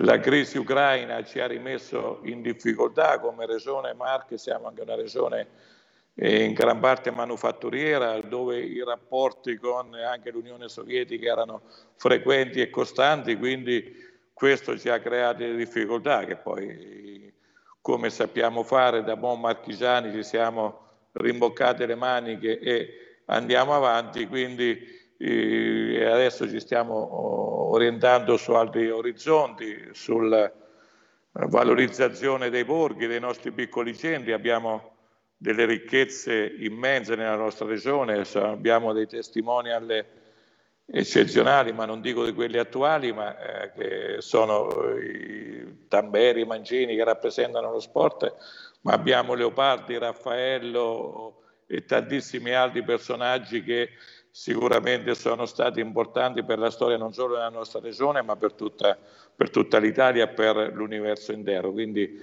eh, stiamo qui, lavoriamo come Lega, eh, siamo il gruppo di maggioranza relativa, quindi all'interno della nostra regione sappiamo oh, quello che dobbiamo fare, quindi abbiamo ho due presidenti di commissione, tre assessori, quindi molti sono gli argomenti che sono di nostra stretta uh, competenza, a partire dalle, dalla sanità che occupa il 78% del bilancio regionale, quindi eh, il nostro operato è di stare attenti come queste ingenti risorse vengano distribuite sul territorio. Ecco, proprio, proprio Posso... sulla sanità, esatto, volevo farti una domanda. Intanto stanno arrivando anche WhatsApp al 346 642 7756 e chi ci sta ascoltando sono le 14.16, siamo in diretta nazionale, potete anche chiamare in diretta il nostro centralino lo 02 92 94 7222, lo ripeto 02 92 94 7222. Siamo in diretta con la Lega Marche, si parla eh, della regione Marche, ma si parla di tutta Italia soprattutto quando eh, si parla di sanità, un argomento ricorrente purtroppo nei nostri quotidiani appuntamenti con il territorio. Che cosa sta facendo la regione Marche per la sanità, soprattutto nell'entroterra, dove eh, in alcune zone, non soltanto nelle Marche, i problemi a volte sono più gravi? Ma possiamo dire che abbiamo fatto e stiamo realizzando proprio in questi mesi una grande riforma da una centralizzazione, prima avevamo un'azienda unica per tutta la regione, oggi siamo passati a cinque aziende, una per ogni provincia, proprio per dare risposte più efficienti ed efficaci ai nostri territori, perché poi eh, una gestione unica spesso non è attenta a quelle che sono anche le piccole realtà, piccole realtà che noi come marchigiani vogliamo mettere all'attenzione e fare in modo che tutti i servizi siano ben distribuiti su tutto il territorio regionale. Quindi c'è stata questa, questa riforma, dovremmo fare, siamo in un momento difficile che siamo nella nomina dei responsabili, quindi come tutte le cose io dico che tutto dipende dalle persone, quindi la scelta delle persone e delle persone giuste sicuramente sarà un, il nostro punto di partenza per far sì che questa riforma possa dare delle risorse eh, importanti. Un altro settore sul quale ci siamo mossi, la Lega si è fatta portavoce di una mozione per chiedere al governo nazionale affinché il numero chiuso in medicina venga eh, abbandonato, perlomeno venga ampliato, perché oggi stiamo vivendo un periodo di grossa, grossissima difficoltà proprio per la mancanza di medici, per la mancanza di operatori sanitari e quindi questi vanno a penalizzare soprattutto le piccole strutture e le strutture periferiche, perché poi avendoci pochi medici, eh, eh, alla fine eh, io penso che giustamente scelgono le sedi più importanti, le sedi più, dove hanno più possibilità di fare carriera e quindi magari essendocene pochi le, le, le aree interne e quelle meno popolose restano spesso in difficoltà. Quindi su questo come Lega ci siamo fatti portavoce al governo nazionale proprio per far sì che il numero dei medici vada a crescere nei prossimi anni perché abbiamo grosse difficoltà sia sui pronto soccorsi, quindi negli ospedali, ma soprattutto anche sui medici di medicina generale. Molti territori restano scoperti e questo penso che sia una cosa che nel 2023 non debba succedere. Quindi la programmazione di chi ci ha eh, chi c'è stato prima di noi, ma a livello nazionale io non voglio dare colpe a nessuno, però su questo penso che chi oggi ci critica perché magari non riusciamo a dare i servizi, forse dovrebbero fare un po' di mia colpa e pensare a quelli che sono stati gli errori, le strategie che sono state sbagliate negli anni precedenti. 346 642 7756 per chi vuole fare domande parliamo con la Lega Marche ma si parla di argomenti che riguardano un po' tutti noi in questo caso la sanità. Ma eh, Francesco mi ricorda eh, il Consiglio d'Europa che oggi ha chiesto il ritiro del decreto sulle ONG si parla di immigrazione. Eh, secondo quanto scritto in una lettera del commissario per i diritti umani del Consiglio Mijatovic, questa norma potrebbe ostacolare le operazioni di ricerca e soccorso, una norma che serviva soprattutto per alleggerire eh, determinate strutture, quelle eh, del sud subissate di immigrati. Beh, eh, noi lo ricordiamo tutti i giorni e poi gran parte di questi immigrati mm, vanno eh, a diventare manovalanza per la criminalità, ma eh, sbirciando eh, sulla pagina Facebook del gruppo Lega Marche scopro anche eh, che questi diventano anche jihad oltre a essere trafficanti di ogni tipologia di droga che vendono sotto i nostri eh, occhi nei giardinetti sotto casa, molti di questi poi fanno la famosa jihad, eh, puntualmente dichiarati malati di mente, perché adesso eh, bisogna dire così, sono malati, se fanno eh, qualche atto efferato, accoltellano, ammazzano, sono malati di mente. Beh, abbiamo scoperto sulla pagina della Lega Marche eh, che eh, le Marche fanno parte delle rotte del terrorismo. Eh, dall'attentato ai mercatini di Natale a Berlino, l'indagine che ha svelato una rete per l'immigrazione fuori legge, una rete che parte, che passa anche dalla regione Marche. Come dicevo, cari ascoltatori,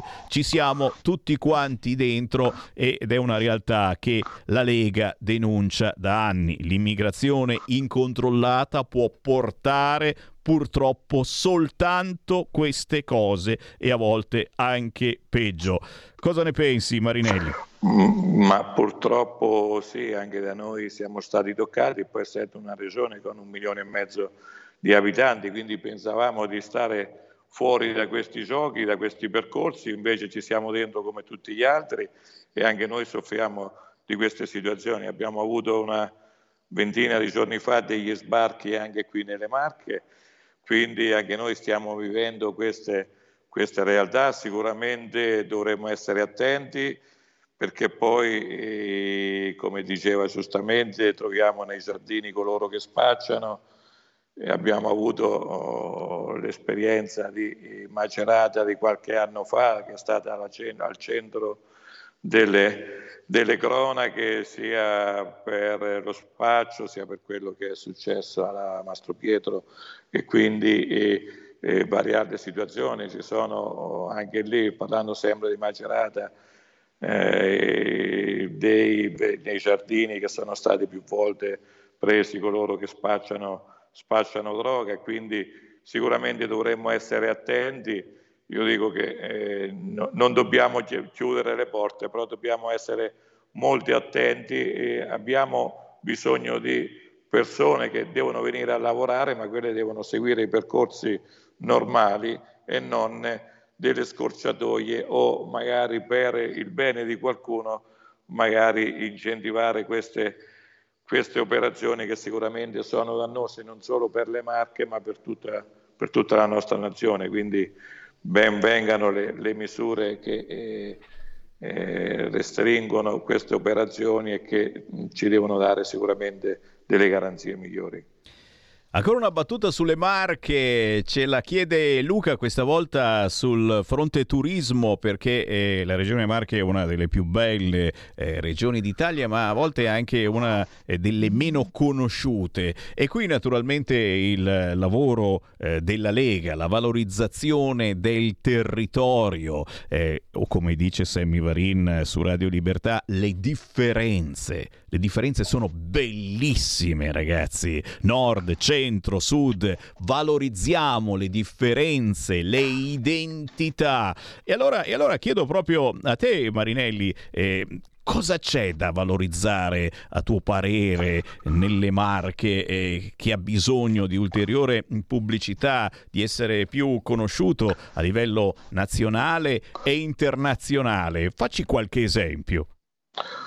Ma qualche esempio io posso dire che noi non avendo dei grandi attrattori, quindi magari siamo rimasti un po' dimenticati, ma invece abbiamo, si parla, le Marche è l'unica regione al plurale, ma è plurale in tutti i sensi, perché abbiamo un, con 40 minuti arriviamo dalla montagna alla costa, abbiamo delle colline meravigliose, ma soprattutto abbiamo dei luoghi, dei piccoli borghi la regione dei, dei 100 teatri, adesso stiamo portando avanti un progetto con l'UNESCO per il riconoscimento dei teatri come bene eh, dell'UNESCO, quindi è una ricchezza che abbiamo, ma la ricchezza più grande sono i nostri borghi, le nostre colline, le nostre particolarità, i nostri prodotti tipici, le nostre manifatture, perché abbiamo manifatture di qualità, di pregio, quindi il nostro artigianato, la nostra agricoltura, e di opere d'arte ne abbiamo tantissime. Parlavo prima di Urbino, di eh, Raffaello, quindi eh, Leopardi eh, per l'altro settore, ma abbiamo le grotte di Frasassi che sono un, un attrattore importante, ma io dico la, la vera ricchezza sono i nostri borghi, le nostre piccole realtà che riescono ad essere uniche, ognuna diversa dall'altra, ognuna a dare dei, dei percorsi diversi, percorsi per chi ama andare in bicicletta, dei percorsi ancora incontaminati, delle zone che ancora eh, la vivibilità è, è, ottima. Io dico non a caso il centro delle Marche è dove si vive più a lungo, quindi qualche motivo ci sarà, motivo di eh, ambiente, motivo dove si mangia bene, dove si vive bene, dove lo stress forse non è come da tante altre parti, quindi dico mm, venite nelle Marche, stiamo facendo di tutto proprio per valorizzarlo, al di là dei molti fondi che sono stati messi sui borghi per la valorizzazione dei borghi, per la creazione di alberghi diffusi, ma stiamo puntando molto anche sul rilancio del nostro aeroporto, del porto, perché sono i punti di eh, eh, attracco dove poter far venire le persone. Ci stiamo promuovendo i due testimoni alle Mangini che con la vittoria dell'Europeo ci ha fatto conoscere un po' in tutto il mondo, poi siamo stati un po' sfortunati con i mondiali, ma speriamo di poter avere altri successi, ma sicuramente le marche vanno valorizzate e quello che posso dire sta passando piano piano il passaparola, perché poi chi viene da noi sicuramente va via con un buon ricordo e questo penso che sia il miglior biglietto da visita.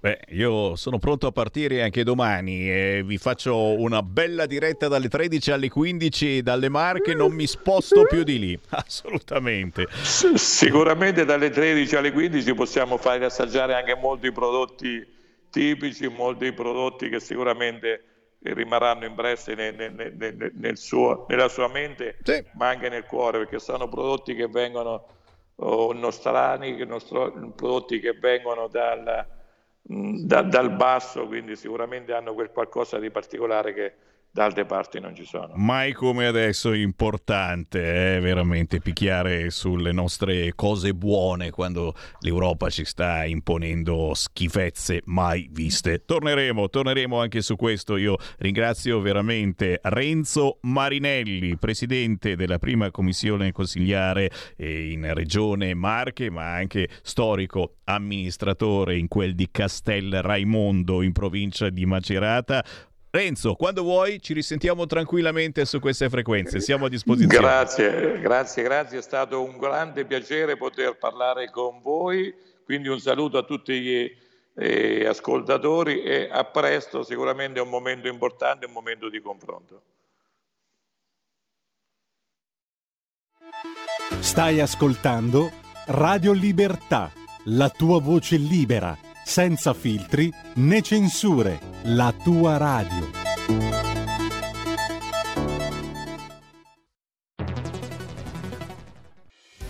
Quotidiano di Sicilia, il quotidiano d'Italia, l'informazione che ribalta i luoghi comuni, una vera visione dei fatti, l'Italia vista da sud. Ogni siciliano che vive in Italia e nel mondo è una risorsa, è protagonista della crescita della nostra nazione. Dai forza alla crescita della nostra isola, abbonandoti al QDS digitale più archivio a soli 99 euro annui. Quotidiano di Sicilia, il quotidiano d'Italia una scelta di valore. Stai ascoltando Radio Libertà. La tua voce libera, senza filtri né censura. La tua radio.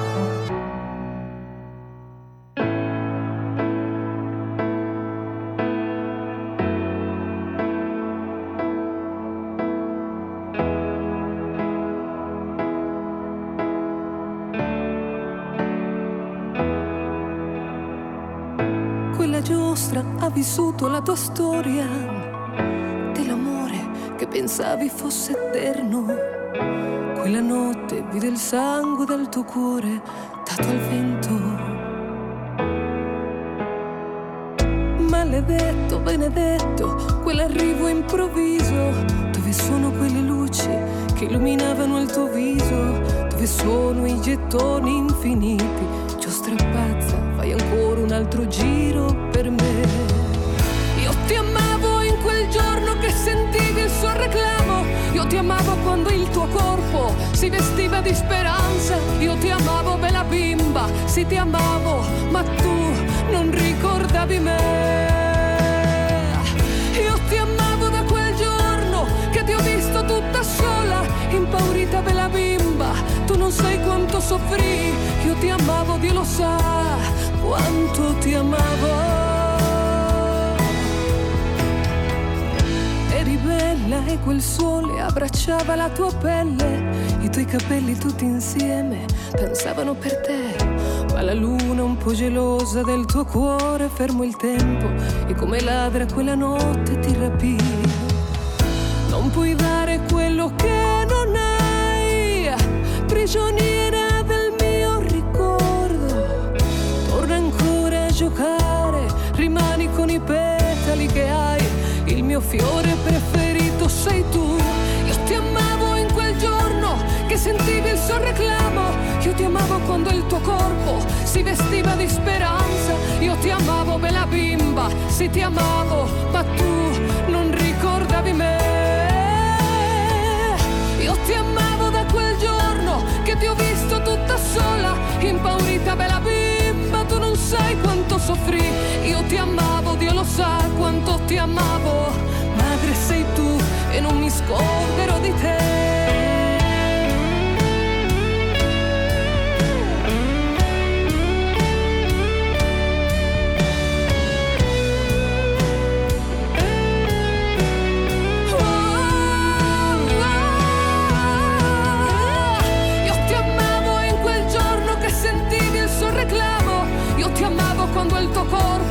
Si vestiva di speranza. Io ti amavo, bella bimba, sì ti amavo, ma tu non ricordavi me.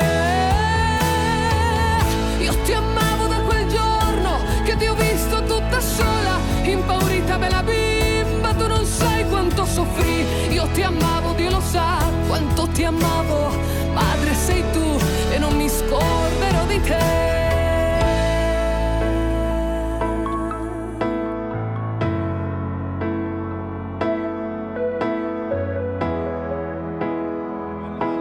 Musica indipendente che inframmezza le trasmissioni di Semivarina. Ogni mezz'ora in effetti trasmetto un artista indipendente, in questo caso lei è Niurka Proenza. È in giro per i locali a cantare con un certo gatto Pancieri.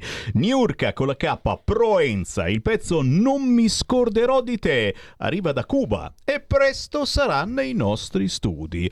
Ma subito invece nei nostri studi è arrivata hashtag bambini strappati, lei è Sara De Ceglia. E finalmente sono tornata dal vivo, come ti ho promesso, per innaffiare tutte queste belle piantine. E nel frattempo sono morte tutte, abbiamo dovuto mettere quelle finte, vedi? Eh, non sei E arrivata, quindi- le abbiamo sostituite, queste non muoiono mai. L'acqua la beviamo perché poi ultimamente si dice che anche il vino fa male e, e allora noi eh, l'acqua per Viva innaffiare le piante la berremo.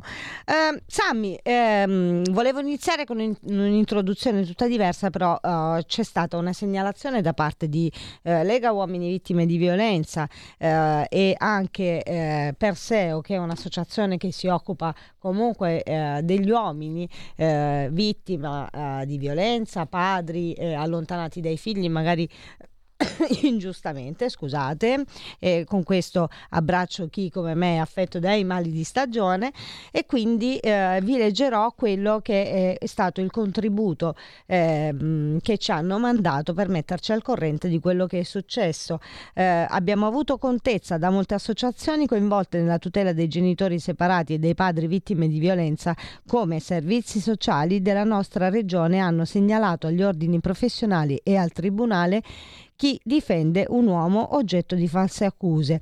Apprendiamo con vivo sgomento la vicenda di un padre falsamente denunciato eh, un, eh, un padre falsamente denunciato un comune della Lombardia per maltrattamento in famiglia dalla moglie e di come il servizio sociale affidatario per tutelare la querelante a fronte delle continue richieste di chiarimento e di osservanza del principio di legalità in materia minorile si sia spinto a segnalare sia l'avvocato che la psicologa ai rispettivi ordini professionali accusandoli di creare un clima ossessivo contro i servizi e ciò in danno dei minori. La richiesta di osservanza del principio di legalità e di motivazione nelle determinazioni del servizio sociale in materia minori non dovrebbe mai essere vissuta come un limite o un danno ai minori, ma dovrebbe costituire quel doveroso limite all'arbitrio dei singoli.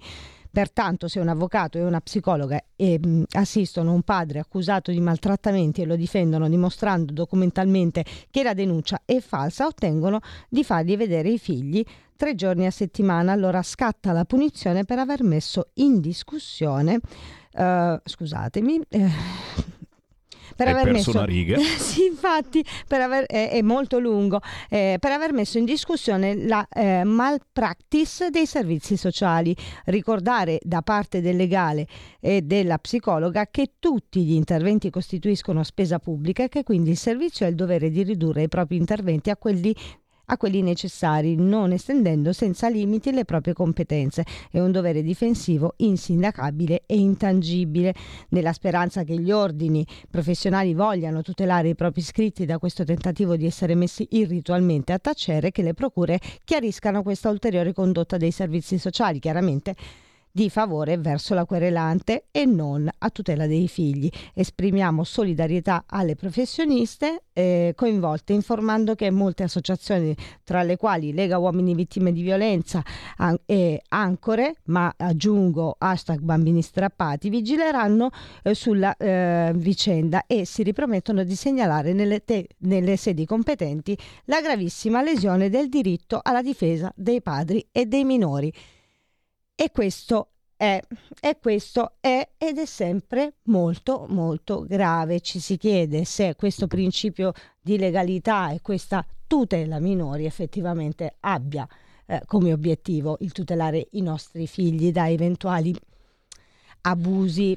E non voglio aggiungere altro perché oggi eh, torniamo in casa Lega, visto che a te fa sempre molto piacere. E Oh, anche... perché mai? Ma Ah, guarda un po'. No, no, no, beh, ci mancherebbe. Eh, e oggi ho eh, chiamato con noi eh, un ospite che ci sta particolarmente a cuore perché eh, al di là della casacca è veramente un paladino della bigenitorialità che io apprezzo tanto ed è qualcuno che sta lottando attivamente contro una moda che ha degli aspetti un po' malsani ed è quella del gender. Io non so se abbiamo in collegamento, ma eh, Lo stiamo di no, cercando, lo stiamo ma cercando, vi però- faccio vedere. Esatto. Esatto, vi facciamo vedere eh, di che cosa parliamo oggi con Simone Pillon.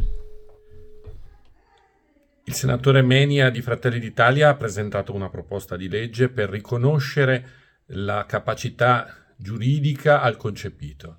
Riconoscere cioè che il concepito, il bambino concepito non ancora nato, è uno di noi. È un tema caro a Carlo Casini, è un tema caro agli ultimi pontefici, da Giovanni Paolo II a Benedetto XVI, lo stesso Paolo VI ne parlò nell'enciclica Umane Vite, è un tema carissimo anche al Papa Francesco che sull'aborto ha pronunciato parole durissime. Non mi meravigliano ovviamente le polemiche dei sinistri radical chic che sappiamo avere grossi problemi con la difesa dei diritti del concepito, prima tra tutti il diritto alla vita dei bambini concepiti, mi addolorano invece le critiche che provengono dal ministro Roccella, che forse ha dimenticato le battaglie di Carlo Casini, le battaglie del Movimento per la Vita, le battaglie a difesa della vita umana fin dal concepimento. E ce l'abbiamo con eh, grande piacere, quindi diamo il benvenuto a Simone Pillon che ci spiegherà poi effettivamente eh, di questa eh, querel che è accaduta per difendere appunto quello che è il sacrosanto diritto alla vita. Benvenuto Simone Pillon. Buongiorno, grazie dell'invito e un caro saluto a tutti gli amici a casa. Allora, abbiamo appena visto eh, questo video che abbiamo pubblicato anche in tanti e, ehm, ed effettivamente ci chiediamo eh, che cosa stia accadendo, e, mh, mm, sempre per scongiurare quella strumentalizzazione che poi vorrebbe eh, farci regredire su alcune cose. E quindi lasciamo eh, a lei, Simone, la parola. Sì, eh, quello che a me sorprende è come la destra, o chiamiamolo così il mondo conservatore, se non mi piace la parola destra, mm. sia succube culturalmente della sinistra, per cui quando la sinistra va al governo ribalta tutto e non sente nessuno e non ascolta nessuno e va dritta per la sua strada. Quando andiamo al governo noi improvvisamente diventiamo cauti, diventiamo guardinghi, diventiamo eh, improvvisamente, come dire, succubi culturalmente di un pensiero liberal.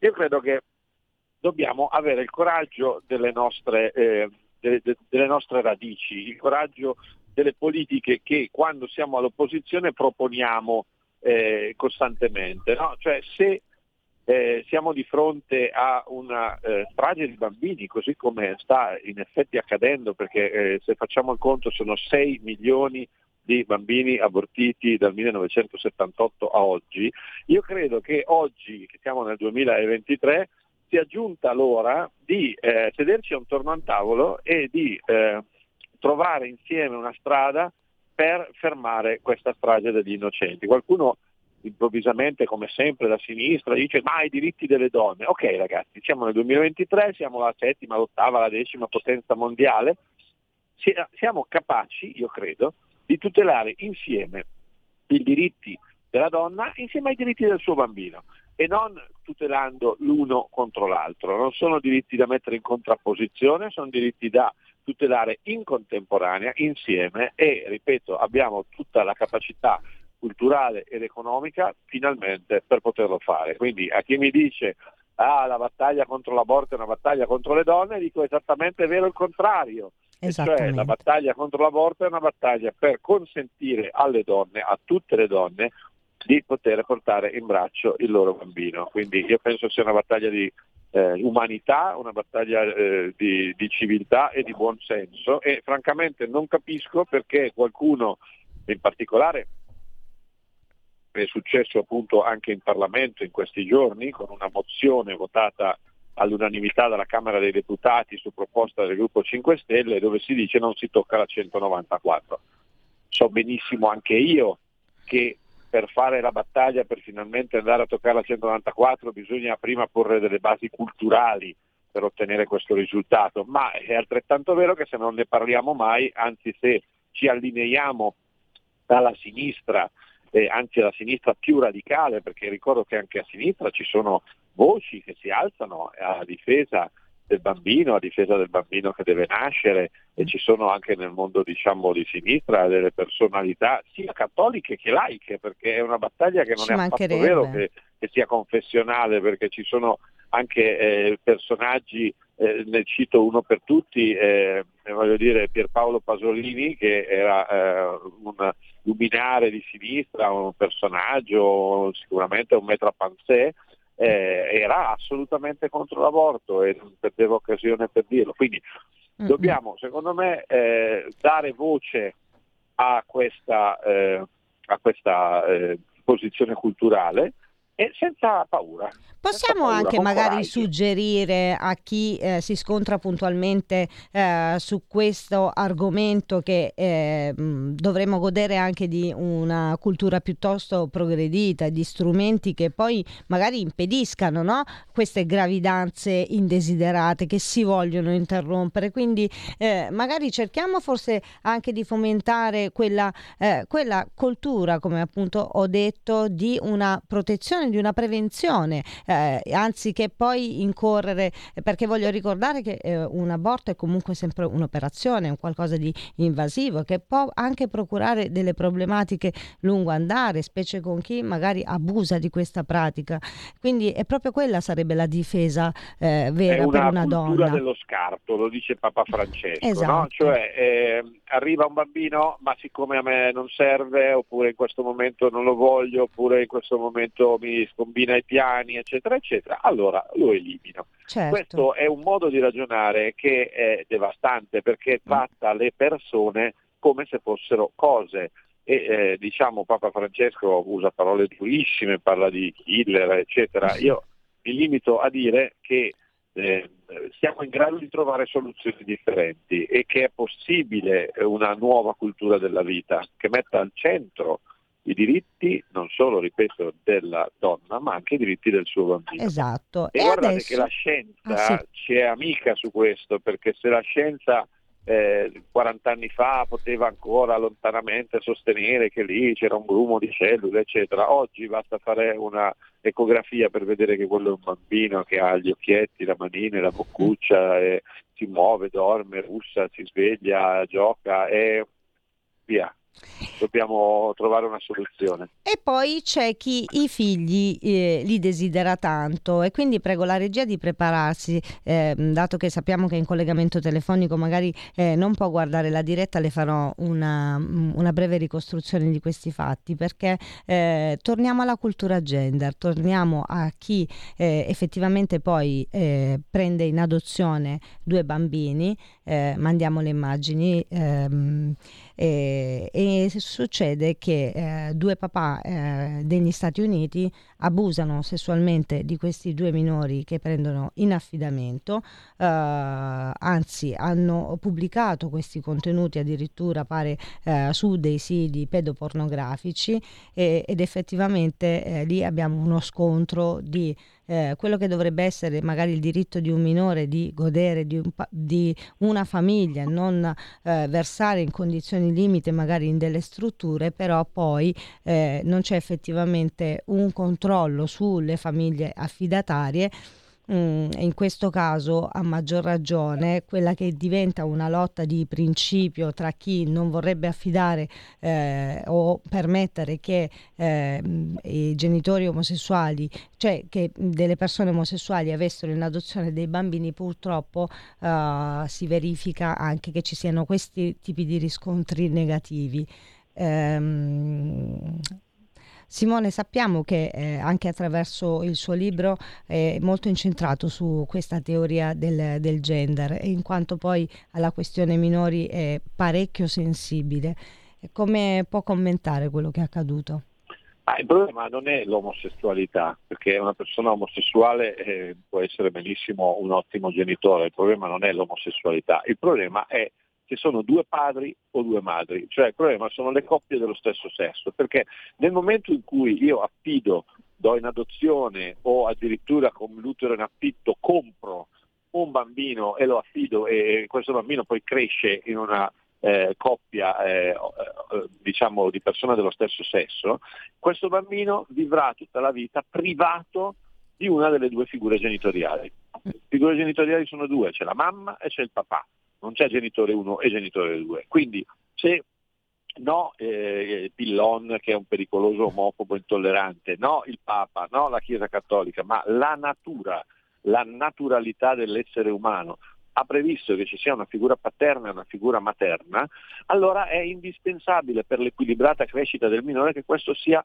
rispettato. E i bambini non sono oggetti, i bambini non sono il nostro benefit, i bambini non sono il nostro cocker che possiamo comprare, vendere oppure il nostro cagnolino, i bambini sono persone e le persone hanno dei diritti e il diritto dei bambini è quello di crescere con la mamma e con il papà. Qualcuno potrebbe dirmi sì ma io sono orfano, perfetto, purtroppo sappiamo che i casi della vita purtroppo portano a situazioni come questa, ma una persona orfana ha comunque in sé precisa eh, come dire, il preciso ricordo della figura paterna o della figura materna che è mancata. Perché? Perché magari la mamma superstite porta il bambino al cimitero, perché gli racconta di com'era il papà, di che cosa faceva, e poi magari trovano attorno a sé dei riferimenti che possano integrare quella figura, per esempio eh, chi non avrà il padre magari avrà trovato comunque un riferimento nella figura paterna cercandolo magari nello zio, nel fratello maggiore, in un docente a scuola, in un professore, in un, no? in un, in un parente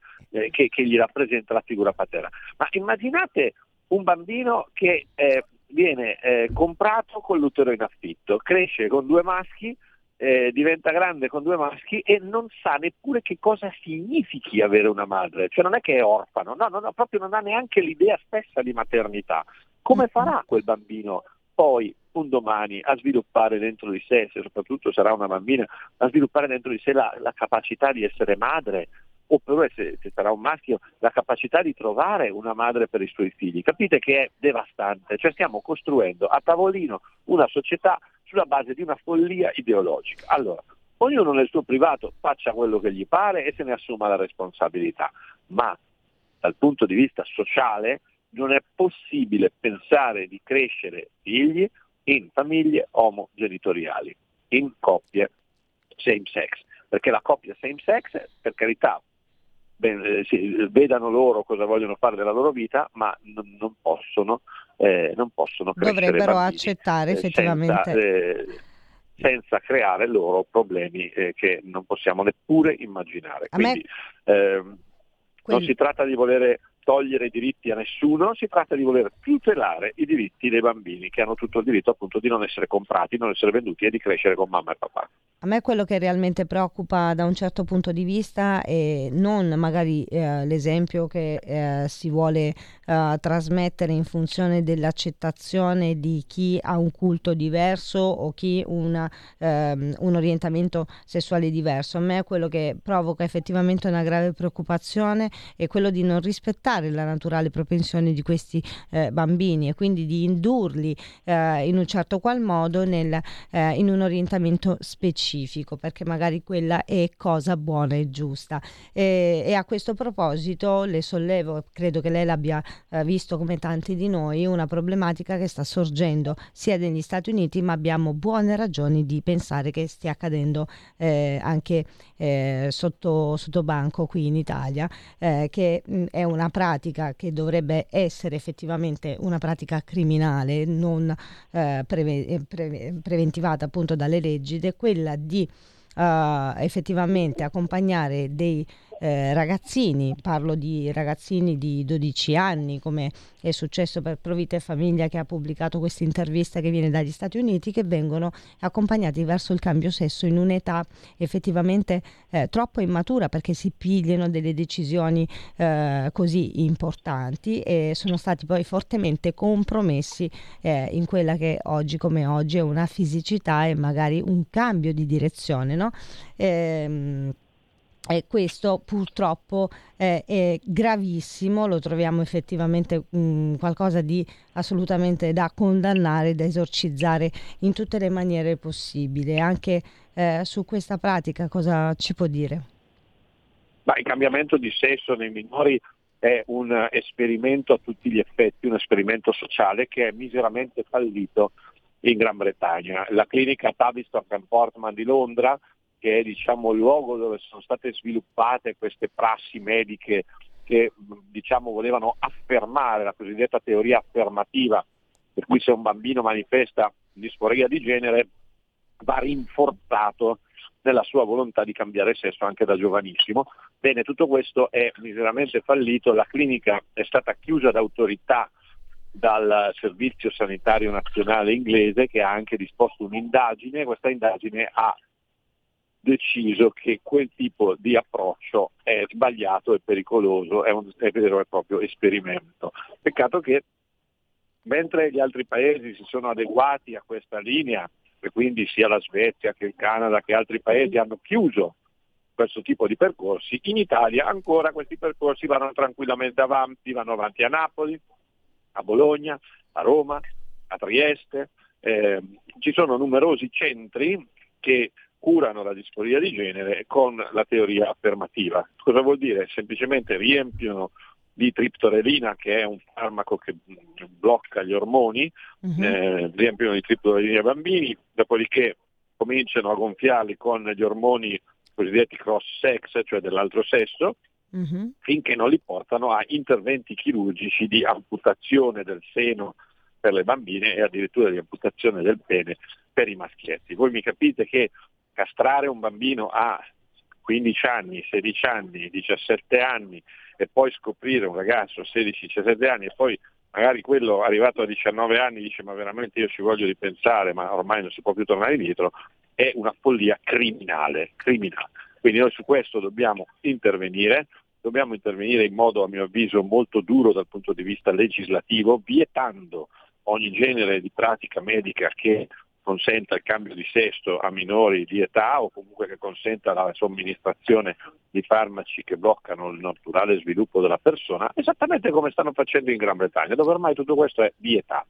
Per cui credo sia giunta l'ora di bloccare questi esperimenti anche nel nostro paese. Mi auguro che la maggioranza di governo e governo su questo non prendano posizioni come quelle che sono state prese la scorsa settimana sull'aborto, ma abbiano il coraggio di decidere e di decidere con chiarezza.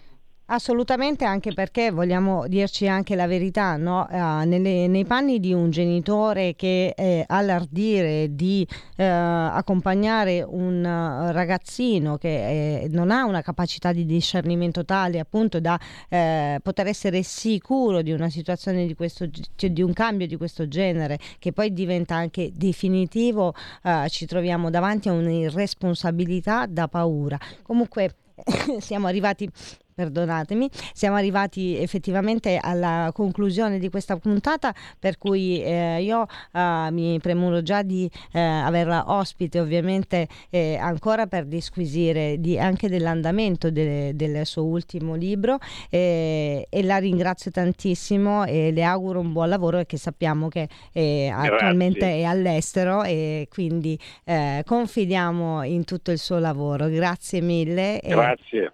Saluti a Arrivederci. casa, grazie di cuore. Grazie a voi. Ed io ne approfitto perché c'è una nostra affezionatissima ascoltatrice di Radio Libertà che si chiama Rosina Costantino, che attualmente è eh, ricoverata presso la multimedica di Castellanza, che ci chiede eh, di ringraziare tutti gli operatori sanitari mai citati abbastanza per il loro lavoro e noi auguriamo da parte di tutto il nostro staff, anche di Sammy Varin che se l'è svignata oggi, eh, una buona guarigione, una pronta guarigione e aspettiamo i tuoi aggiornamenti Rosina, quindi eh, che dire, io mando un bacione a tutti, concludiamo qui la nostra puntata di hashtag bambini strappati e vi aspetto giovedì prossimo. Mua. Avete ascoltato Potere al Popolo.